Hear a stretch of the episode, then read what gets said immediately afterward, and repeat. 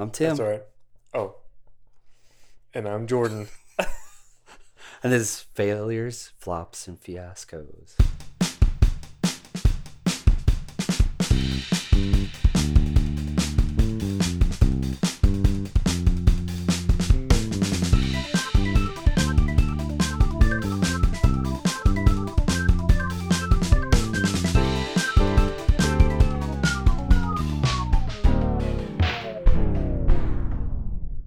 Would you say our purpose in this podcast is so far?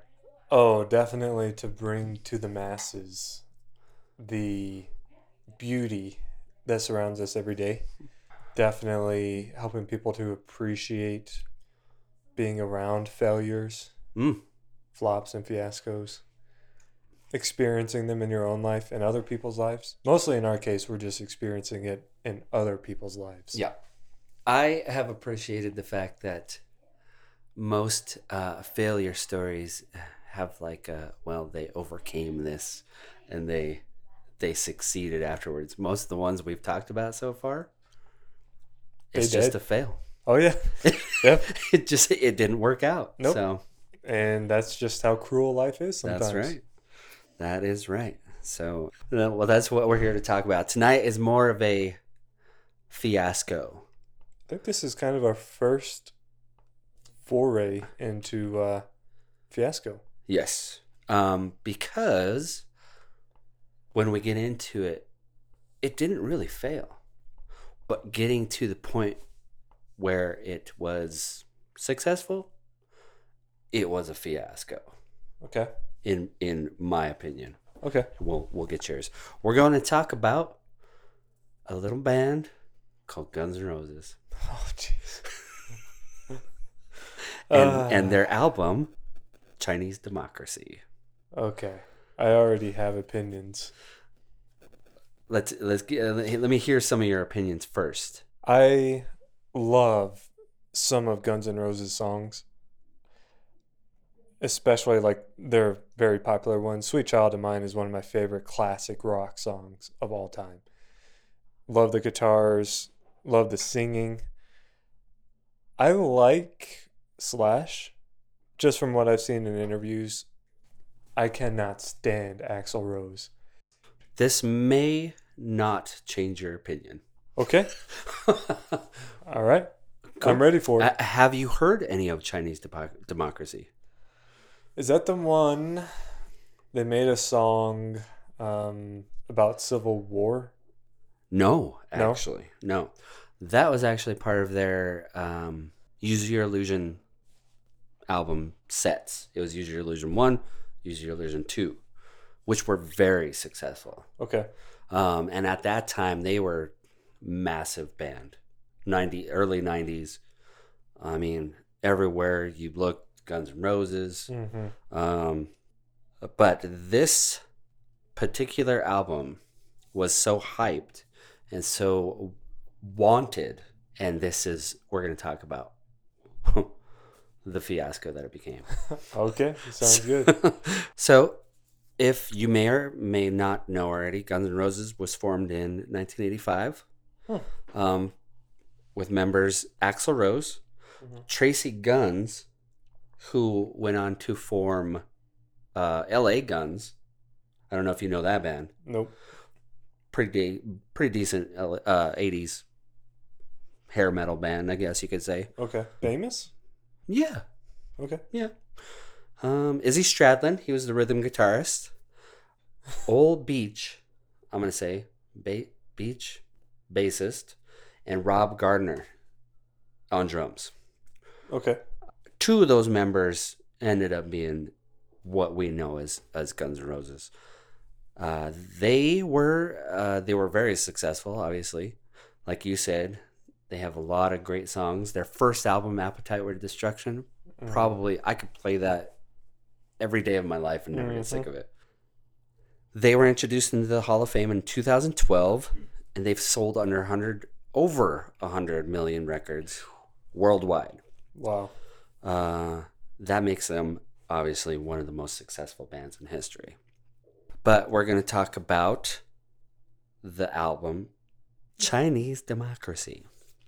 So this album took 14 years to record. Wow. That's quite a bit. It was it was a long time. Yeah, because Um, I mean, I'm an independent, like you could say, I'm an independent artist. yeah. I took my leisurely sweet time, and I recorded an album in like two years. Which seems really reasonable, right? Oh yeah, Most, I mean, big artists that you enjoy. I know I enjoy certain artists. It seems about two years. Oh, maybe yeah. three. Yeah. three's kind of pushing it. honestly, yeah. Um, Especially for someone of that right. big of a caliber. exactly. And also, in my opinion, you can also release them too soon. yeah, There are a lot of artists that like, oh well, we got three albums coming out this year. right. I barely got through the first one. But you're right. I mean, two years that seems pretty, pretty reasonable, right? Mhm. This was going to be their sixth studio album, and it was actually released on November twenty third, two thousand eight. Chinese democracy. Chinese Democracy. Yeah. Okay. Their last album prior to this was a collection of uh, like cover songs, like punk songs that they grew up listening to, which was actually I I owned that one too. It was it was pretty cool. It was called uh, the Spaghetti Incident, but it made me want to go out and find the actually the original songs to that. So it wasn't like oh this is a good Guns N' Roses album. It was like oh let me go find those albums. right. Okay. Um, this was going to be their first original album since 1993. That's a pretty big chunk of time. Yes. It was banned in China. Go figure. Of course. But it had it had pretty good success in America. It debuted at number 3 on the Billboard 200, which is that's pretty good. But honestly in in I mean if you're thinking about it like oh finally Guns N' Roses comes out with an album, I think the number 3 is more out of curiosity. You want to buy it cuz you're interested. You love Sure. Guns N' Roses. Yeah. It was certified platinum. It was recorded in 15 recording studios. Okay, see, there's a big issue there because, especially if you do this over the course of a song, the studios are set up differently. The mics are different, the cables are different. Maybe not the instruments, but the tech behind the Oh yeah. you know behind the mixing boards is going to be different so immediately the first thing that comes to my mind when you record it in 15 different studios to me that means that you're recording different I mean, 15 different settings of a song Yeah. which is a big That's no no yeah, that's huge. They went off and sold a bunch of albums so i mean I, who am i to say but But it kind of like it sets you back a little bit, right? Oh, yeah. Yeah. Uh, it featured dozens of artists such as Robin Robin Fink of Nine Inch Nails, Brian May of Queen, Mm. Dave Navarro of the Chili Peppers or the Red Hot Chili Peppers, and uh, of he was the guitarist for Jane's Addiction. Frank Fear, Furr of the Psychedelic Furs. I didn't know that. Brian Patrick Carroll, or AKA Buckethead. Do you know Buckethead? hmm What's your opinion of Buckethead? The only opinion I have of him is based off of like one video I ever saw. I had a friend growing up who was um, he was into playing guitar, and he looked up to Buckethead. Okay. I saw a video of Buckethead, and it was all right. I mean, it, it sounded Yeah. good, sounded talented, but it wasn't enough for me to like go out and seek his music. Okay. I get that totally. He has a definite unique way of playing for sure and and it's it's good for what he does. Okay.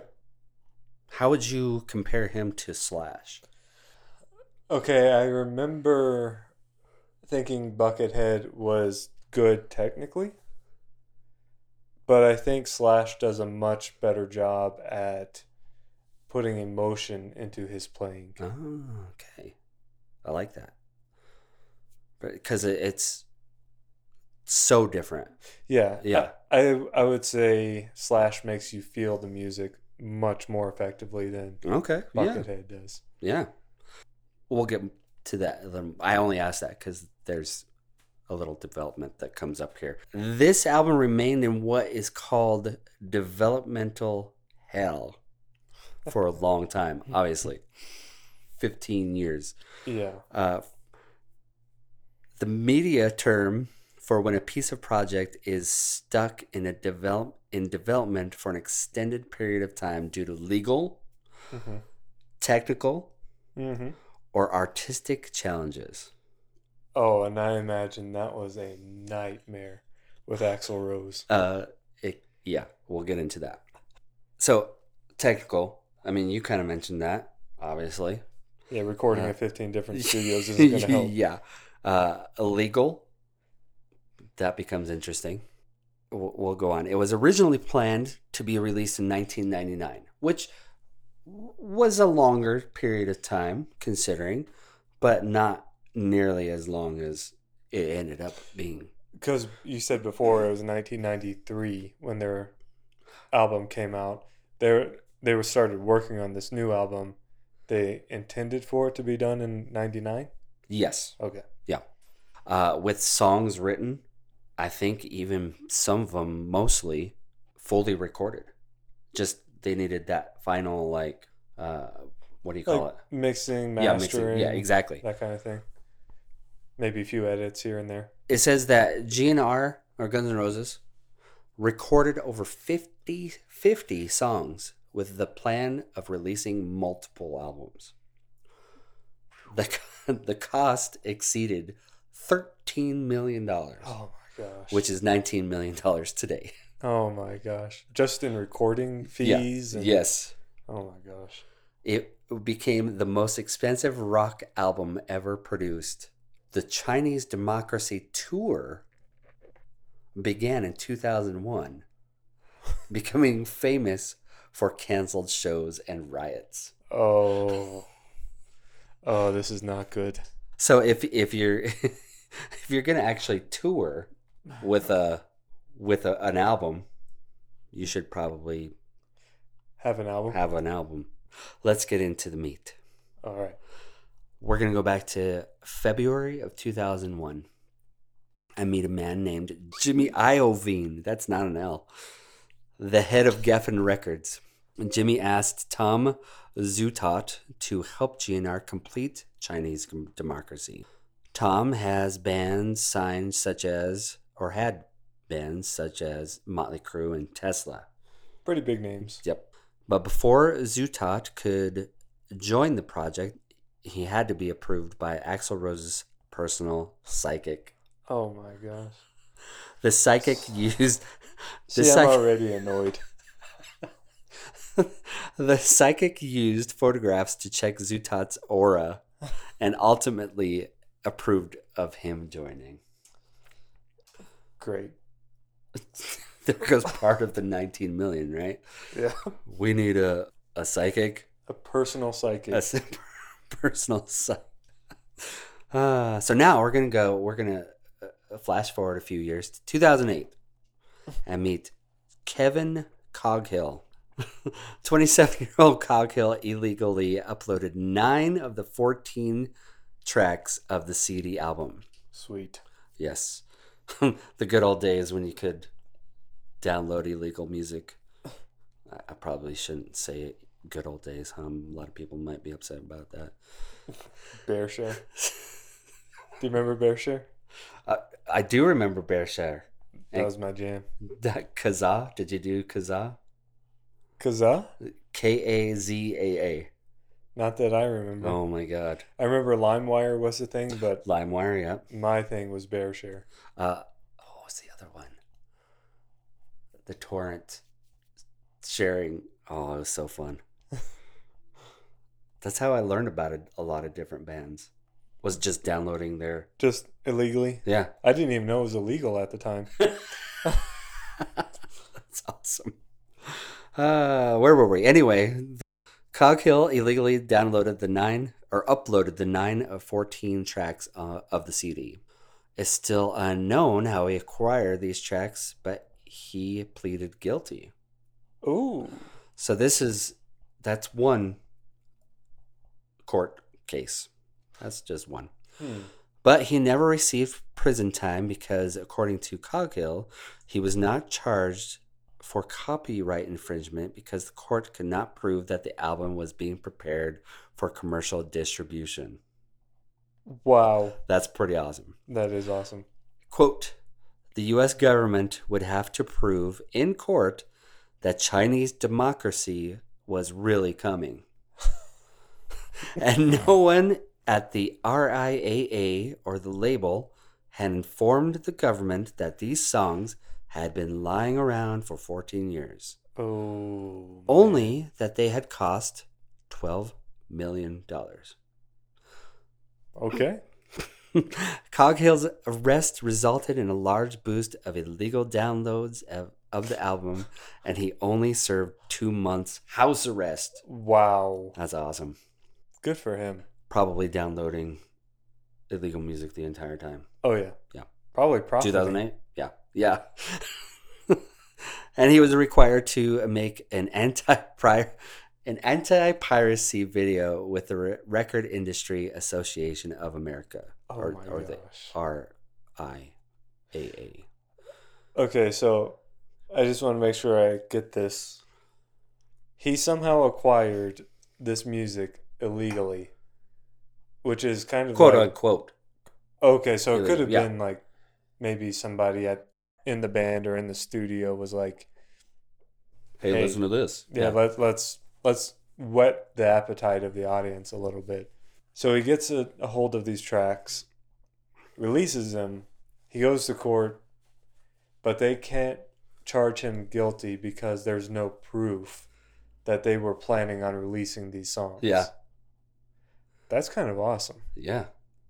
It's kind of scary Uh huh. if you're an artist and you have your, you know, music recorded, Yep. but just haven't released it yet. That is kind of scary. but it, it kind of makes sense why sometimes we do find music of artists that n- has never been released. Yeah. How does that happen? I honestly think, I mean, obviously, you're talking about people, artists who this is their job and they're very successful. They make so much music, but only a small percentage actually makes it to market. Hmm. Well, while we're in 2008, well, let's talk about Dr. Pepper. Okay. Uh, on March 26th of 2008, Dr. Pepper offered everyone in America a free can of Dr. Pepper if the CD was actually released in 2008. okay. I feel like we could make an entire episode on that alone. Oh, I'm sure we could. Okay. Everyone, everyone. Which is like what, 300 million? Yeah. 300 million Yeah, people yeah. live in America? Uh, uh, yeah, about 2008, 300 million. Yeah, Yeah. give or take. However, on the album's release, Dr. Pepper's website crashed due to high demand of coupons. Two days after the album release, Axl Rose's lawyer, Alan Gutman, says, quote, the redemption scheme your company clumsily implemented for the offer was an un the offer was unmitigated disaster which defrauded consumers and in the eyes of vocal fans ruined Chinese democracy's release. Oh, yeah, sure. Dr. Pepper ruined the release. Yeah, that's yeah, exactly. That's what Oh my gosh. made it. And demand they demanded a full apology to appear in the Wall Street Journal, USA Today, the New York Times, and the LA Times. Yep. I just know Axl Rose had something to do with that. Oh, no doubt. I'm even more irritated. But on a personal note, I got one of those Dr. Pepper. Are you serious? Yeah. A can of Doc or Dr. Pepper? Uh-huh. Uh-huh. How did I you don't I don't remember if I actually had the uh, coupon or not or just convinced whoever was working that it was uh, it was a real thing. But I got one. Wow. Yep. So you were at work when it happened? Yep. That's awesome. Yeah. The next year, the album faced yet another fiasco. We're going to talk about a man named Ulrich Schnauss. Ulrich, like U L R I C H? Oh, you say that again? U L R I C. That's it. Ulrich? Ulrich. Like Lars, but not. Mm-hmm. Uh, Schnauss? Schnauss? Schnauss is a German musician based in London who is best known for being a member of the group Tangerine Dream. Do you, do you know them? I've heard of them. I I'm with you on that one. I, I've heard a song or two, Yeah. very popular in some genres, I guess, or for some people. Mhm. Schnauss rec- Schnauss's re- record label, Independent Independiente and Domino, sued GNR for one million dollars for copyright infringement. Sued who? Guns N' Roses, Oh, oh, okay, gotcha. G and R. I thought it was like GNR. Yeah, G and R. They claim that Guns N' Roses had used Schnauss, Schnauss composition in the song Raid in Bedouins. Raid in Bedouins? I don't know if I'm saying that right. It's a song. It's one of the songs on the album. The suit claimed that this came from the, his album Wherever You Are and Strangely Isolated Place. And a strangely isolated place. Never heard of it. Hmm. So how many uh how many court cases is this now?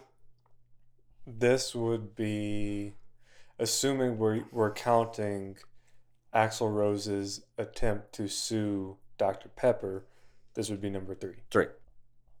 Guns N' Roses denied all allegations, obviously, and manager Irving Azoff, Azoff stated, quote, the snippets of ambient noise in question were provided by a member of the album's production team who has assured us that these few seconds of sound were obtained legitimately.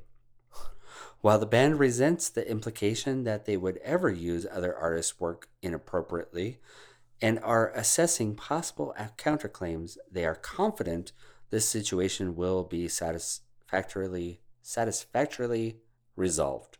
Hmm. So what is that to me? That to me sounds like they did it. Yeah, to have to like to actually acknowledge it, Yeah. I think I think that's kind of telling. And Yeah. they do that all the time. Oh, yeah. Artists do that all the Yeah. time. the Rolling Stones. Side note, uh, you know the band The Verve, Oh yeah. Bittersweet Symphony. Yeah. The Rolling Stones sued them for the like a few seconds of music on uh, Bittersweet Symphony, Really? and and got half the royalties. For life? I That's believe so. Yeah. Wow. I, I mean, you would have to look into that. I don't like. I'm not that smart, but I remember hearing something like that. And the Verve was okay with that? Like they just kind of agreed to it? Yeah. I think they had to. Man. Yeah. Uh, another lawsuit was in 2010 Number four.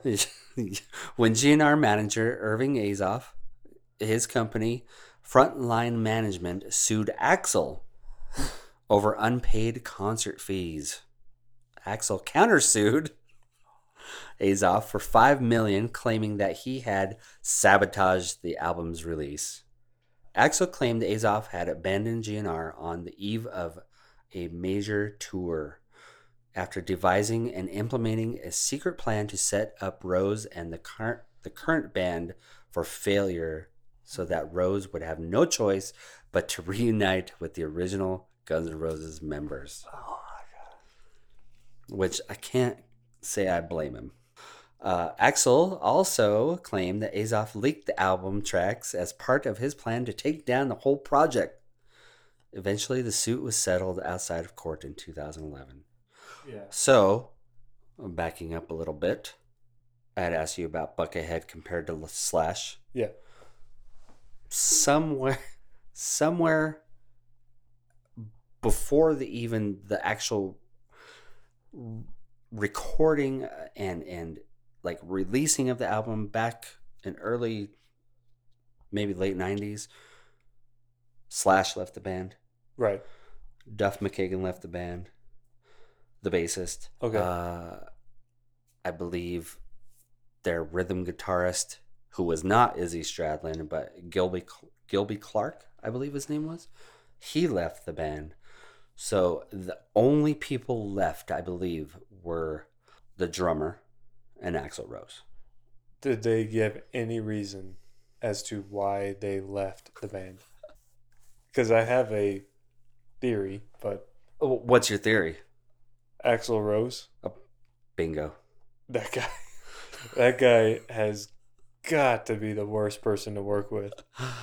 Uh, i'm sure he was and i'm at the time i'm sure a lot of them probably were not sober Yeah, uh, and, and or I don't working on sober sobriety See, So- I, I, I think absolutely. I mean, I'm not saying Axl is 100% to blame, but knowing, especially at that time, how successful they were, they probably had a lot of personal problems as Right. a result of the success.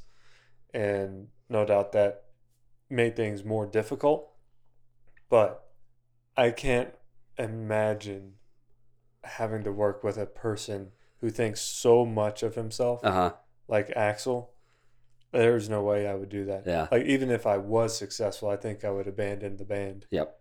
Uh, I did read one thing about how Slash wanted to do a, or maybe they had, he wrote songs that he wanted to use for Guns N' Roses. Mhm. I'm not 100% accurate, but I think Axl didn't like him at the time, so he used him for himself. He released a, a solo album. Slash did. Slash did. Yep. And Axl didn't like that either. Oh my god. Like he didn't want he didn't want him releasing a solo album with his own things, but he Mhm. also didn't want to use the songs that he wrote. Yeah, see, an So that would be- person to work with. Oh yeah. So needless to say, by the time the CD was actually released, Axl Rose was the only remaining member of Guns N' Roses after Slash, Duff McKagan, Izzy Stradlin, and Matt Sorum quit. Matt Sorum was their second drummer. Okay, and when did he quit? Uh, I'm not entirely sure. Okay. Uh, they were they quit or were it says fired prior to the actual recording of the CD, which was which began the actual recording of the CD began in 1997. That's crazy. Man. But there's good news. Okay. Slash and Duff have reunited with Rose and are beginning, or they have, I shouldn't say they are beginning, they have been touring since 2017 as Guns N' Roses. Wow. And side note, I went in 2017 and it blew my mind. It They was a good? great show. Yeah. Really? Okay. Um, being a fan of Guns N' Roses, seeing them with their most of the original lineup, it that's Guns N' Roses. What Axl tried to do with Chinese Democracy, it just didn't. It didn't click. Like it wasn't like I I can listen to Chinese Chinese Democracy, Uh-huh.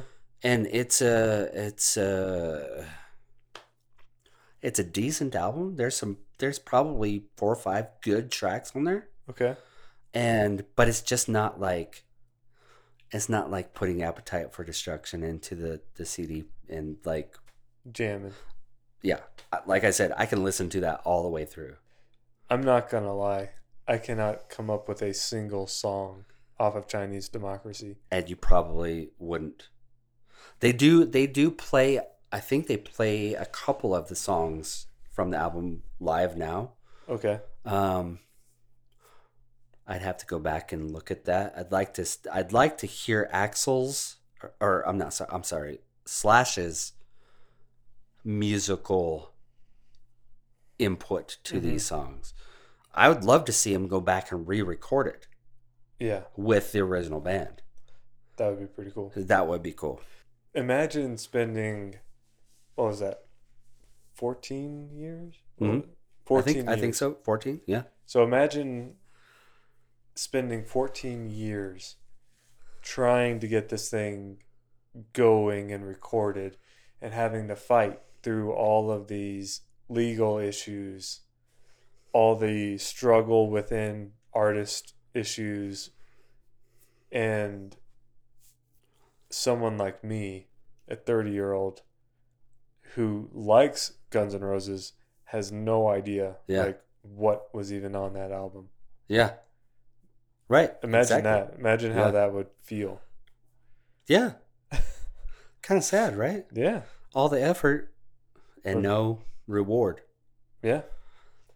So how much did you? How much did you? Uh, I know I'm getting off track, but how much did you say it cost to record 13 million? 13 million. 13 million dollars. Yep.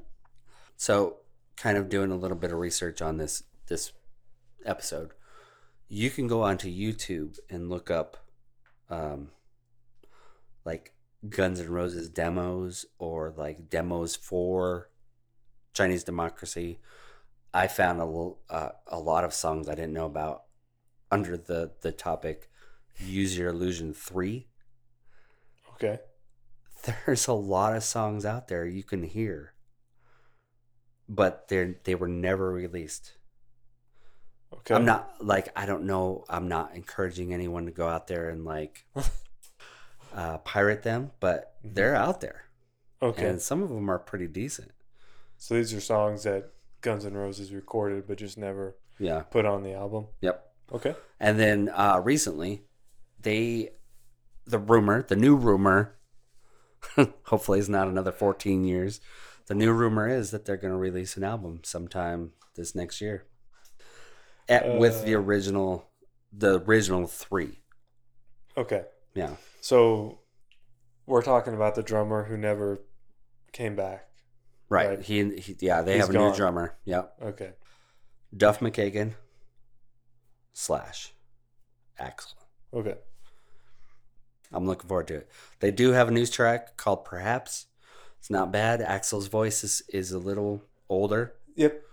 You As- can tell the difference. Yeah, Yeah. it's it's not bad. Uh, after a few listens, I kind of enjoy it. Yeah. I uh, I encourage people to go back and listen to to Chinese Democracy. It's it's interesting. There are some good songs, but is it? It's not nearly what they could have been. Okay. So I want to go back to what you were saying about Axl and his voice and how it sounds older. Yeah. What is that? Because I've noticed, I've listened. So you know, Van, not Van Halen, um, Led Zeppelin, right? Yes, that's a Um, good example. Plant, Robert Plant. hmm So when he recorded the songs, eh, he must have been at like peak vocal performance at that point. Yeah. But I've noticed if you go and listen to one of his songs that he played live, hmm you can tell like it's almost like his voice is tired or worn out. That's a good way to put it. Why do you think that is? Do you think that's just age or do you think that's using your vocal cords so much that you can't do what you used to?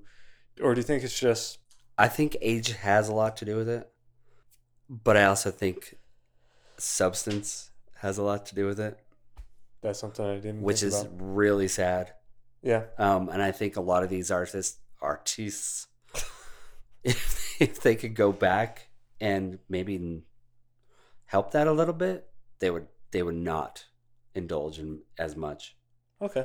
If they make it through. I know, I know that sounds terrible, but like you talk about Robert Plant and and even Axl Rose, like there was a good chance that these people wouldn't or shouldn't have made it. Oh yeah, for Yeah. sure. So I don't know. Yeah, I would I would say there's age and, and substance, Okay. Yeah, that makes sense. and and probably I mean if you're on tour all the time, night after night, oh, dude. I mean, it sounds like fun, right? but after like the fifth concert, you're probably like, okay, I'm done with this. yeah, So I, I don't, You know, people keep having this conversation. Oh, it must be so hard to be a rock star. But, I mean, think about what that entails. Mm-hmm. That's actually a lot of work. To and you're, who knows if you ever get caught up on sleep. Oh, Constantly traveling in a bus and a plane. yeah. that's and the, nightmare. and the expectation of having oh your last album was great this one better be good too yep. yeah hmm And being in front of a huge crowd every night too, yeah with they're paying customers and they expect to see you yeah at yeah. your best. Yeah. I mean, that must be that must be a lot of pressure. yeah i have a personal uh, story to add to this Okay. um not really chinese democracy but it it, it involves a little fail in my opinion in 1992 guns n' roses and metallica toured together Okay. Uh, they had performed, I believe, in St. Louis, and uh, Guns, or I'm sorry, Metallica would perform first, which I don't understand why. Uh, they should have been, The show, yeah. Yeah. but in this show, uh, James Hetfield, the, gu- the lead singer guitarist of Metallica, got burned by their uh, Oh, yeah. their the pyrotechnics. pyrotech. Yeah, thank you. So they had to cancel a bunch of shows afterwards. Right. One of those shows was one that I was supposed to go to Oh. at, at Mile High. Really? So it was postponed. Thankfully, it was just postponed. But uh, we went. They rescheduled it for like two or three months later, and I was so excited to see Guns N' Roses. I mean, who wouldn't be? Yeah. At the at especially at that time. Oh yeah, that's prime time. Yeah. And uh, so Metallica did their show. It was amazing. Guns N' Roses comes out. They start their first song. Um, I don't know. I don't remember what it was, but Axl's mic gave out, and and the, it would it was rumored that he, he- they were having problems with uh, all their equipment anyway. Mm-hmm. So his mic gave out, and I remember him slamming the mic on the on the stage, and he walked out. He was done. He was done. So in the meantime, Slash did like a thirty minute guitar solo. Oh my gosh. Axl literally got into a limo. The driver was taking him out of town back to the hotel, and nobody knew about it. Like everyone's like, "What? What? Where did he go?" Yeah. I don't want to say it was a rumor, but I've heard that the prom- the concert promoter called the driver or whoever his manager and uh, threatened him with with a gun and said, "If you don't get back on stage, we're gonna have a serious problem." Rightfully Neither- so. Needless to say, Axl came back, finished the show, and it was it was pretty cool. But that Oh was I was I was so terrified because the uh, the St. Louis show that had to be canceled Yeah. ended in a, a riot. Oh. So I was like, I like I don't want to be in a riot, man. Like Yeah, I'm out. so, but he came back and he finished the show. Yeah. So So, what was a 30 minute guitar solo like? oh, it was it was amazing. Nice. Was it like he had help from the band or was he just. Uh, yeah, playing? yeah, a little bit of help from the band. I think it was a lot of it. I want to say it was probably probably meant for later in the show, Okay. but I you could tell a lot of it was just impromptu.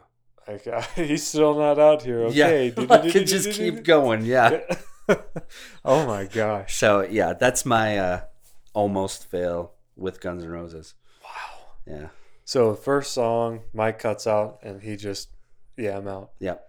What a guy. Yep. Axl Rose has been called one of the most hated men in rock.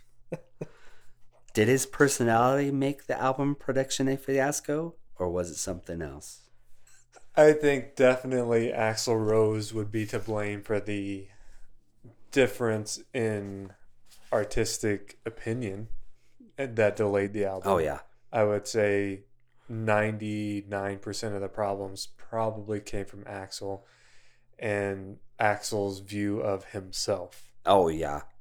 I would say that was probably the majority. And also, in the story that you provided, Axl was behind a lot of the legal issues too. We didn't even get into the other legal battles that he had personally Oh my god. with former girlfriends, uh, concerts. Girlfriends? Oh, What? the, it, none of that had anything to do with the album. But like during this time, he was basically in in court. Oh my gosh. This guy. Does the length of the developmental hell contribute to the disorganization, disunity, and hate of Axl Rose? Absolutely. Okay. I have Yeah. no doubt. Yeah. Because even even hardcore Guns N' Roses fans love the band, but making your fans wait for 14 years, Yeah. that's not cool, man. You Especially when well. you you promise that Yeah. this album will come. 14 if you had a kid when they made this announcement, it would be 14, years 14 old. years It'd be looking at getting a permit. Yep. I mean, Yeah. Come on, man. What is that all about? Exactly. I'll ask the next one. Would it have been better if it had never been released? Or should they have moved forward with it even if it took years to finally come out? That's a hard one for me to answer because I don't, I cannot remember anything off of this album. You So- probably, I bet you, you haven't heard anything on it. Probably not. But I'm not, I mean, I'm a, a Guns N' Roses fan, like their first few albums, but for somebody who lived and died for Guns N' Roses, yeah, I think it would have been better if it had not come out. Okay. because making someone wait for 14 years and then just I'm assuming it's not memorable because I haven't heard anything Mm-hmm. on the album. Mm-hmm. I remember some my side question. Do you think it if he would have said, okay, like we're not Guns N' Roses anymore, uh, we're another band, and we we're gonna release this Chinese democracy or whatever he wanted to call it at the time. Do you think it would have been better that way? That presents so many legal problems. I think he would he would have been better off just scrapping the project. Okay. Cuz to record it with the original members and then just say, "Oh, this isn't Guns N' Roses, this is something else." Yeah. I don't think you can do that. Do you think if if it was maybe maybe labeled as a, a solo project? If it was labeled as a solo project and there was a written agreement beforehand that the original members were just giving contributions to this Yeah. album, like maybe? Okay. I don't know. That's a good question. So I have a problem with I have a problem with artists or bands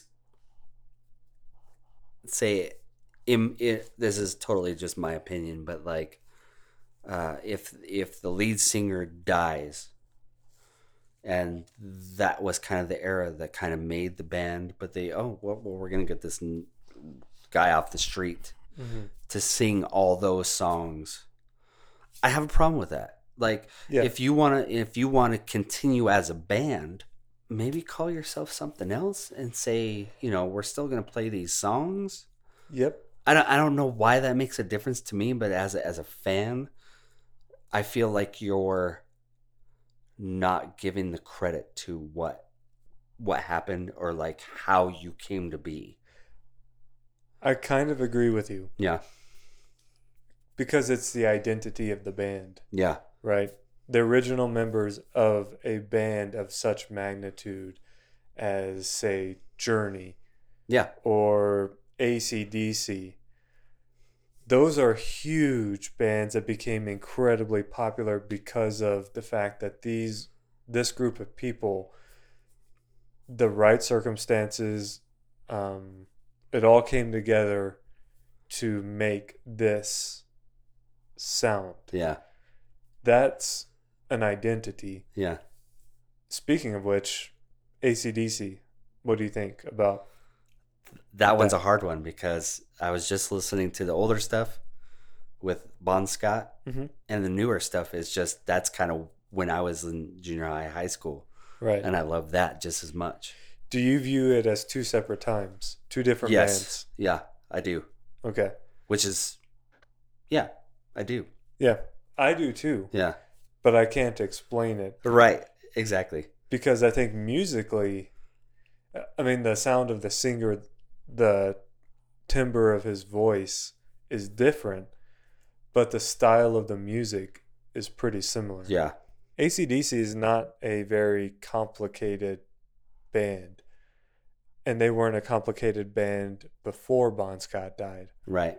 So I think they somehow managed to, I don't even know how to say it because taking advantage of isn't the right word, but to go past the hurdle like that is an incredibly hard thing to do. Yeah, And I think ACDC did it incredibly well.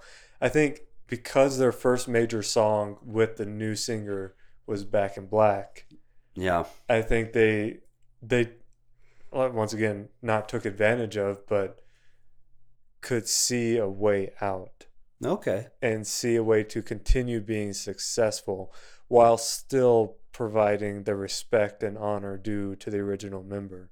Guns N' Roses, they did tour after this album was released with, you know, with whatever band he had at the time. And it just wasn't appealing. I'm sure people went. Mm-hmm. Um, but then when they said, oh, like, hey, Axl finally reconciled with Slash and, and, and uh, Duff, like that like it it was like excitement again. It was like, oh my god, like we're getting the band back together. Yeah, see, I think They went the from- original members yeah. make a big difference. Yeah. They went from playing at a uh, like a little arena, not not super small like we saw at the uh, Mission Ballroom, yeah. but they went from a, a smaller arena. Maybe like a college football yeah, or something. Uh, like- yeah, like, a college basketball yeah, type. To playing, I still call it Mile High Stadium in 2017, Yeah. packed, sold out. hmm It was amazing. Yeah, they in fact going back to when i saw them in 92 it was it was cool because i got to see guns n' roses but when i saw them in 2017 it was like all right this was the show that i wanted to see right. they played everything anybody wanted to hear Right. and it was awesome Yep. so uh yeah having original members and and not having an ego Yeah. that that would be Goes a long way. it goes a long way Yeah. so would you say this was a fiasco Oh, absolutely. would you say it was a failure The only reason I'm going to say it was a failure, in addition to being a fiasco, was because I don't know anything off that album. Okay. And I feel like a band the size of Guns N' Roses, with how successful they were, any new music they put out, I feel like I should at least know a single song yeah off of the album. okay I cannot name a single song off of that album. For 14 years of work, and for me to not even know a single song, Yeah. I mean, that's the only reason I would say it would, would be a fail. I'm sure it was a success commercially. I'm sure they probably made some money on it. But, Yeah. I mean, at the end of the day, a band, once again, the magnitude of Guns N' Roses should be able to put something out and it just become a smash. yeah yeah I don't know. What do you think? i think I'd, i would agree with i agree with you i think it was a fail only because of how long the process took. Another reason I'm going to say it was a fail was because imagine if they hadn't spent 14 years dealing with the legal, the the difference in opinion, they could have made probably two to three more albums, and who knows what could have been done, how successful those Oh. would have been. Yeah. Oh man. Yeah. Here's another question for you. As a band, do you force yourself to get through this recording and then maybe take some time off? Oh yeah, That's what I say too. I mean, there's a lot of uh, albums out there that you you go back and you read about like the the tension and like mm-hmm. people not getting along and like the recordings getting lost or whatever. Mm-hmm. But yet, th- when they get through it, they release it, and it's it's it's gold. yeah Yeah. I think a lot of times the tension can make for better music. okay yeah I think going through the different emotions can bring out different aspects of your artistry. yes And I think people or bands such as Led Zeppelin, who just uh, maybe they had a very successful first solo or uh, debut album, Mhm. and then they take that money and invested into their next one, mm-hmm. like what Led Zeppelin did. They bought a cottage out in the middle of the country, yes built a recording studio in the cottage, yep they all lived together. They all had, you know, their basically their life was living and recording the next album. yeah That sounds really cool. Whereas someone like Guns N' Roses, like once again, Axl Rose just keeps coming to the front of my mind as a nightmare partner to be working with, but you got to get through it. yeah I mean, at the end of the day, this is your paycheck Mhm. this is what you are known for, you have to do it. Yeah. Well, I wanted to throw out there that if uh, we'd like to try and uh, have, if anybody listens, we'd like to have you maybe send in your fails or flops or fiascos for the week or month or your lifetime. We'd love to hear from you. I second that.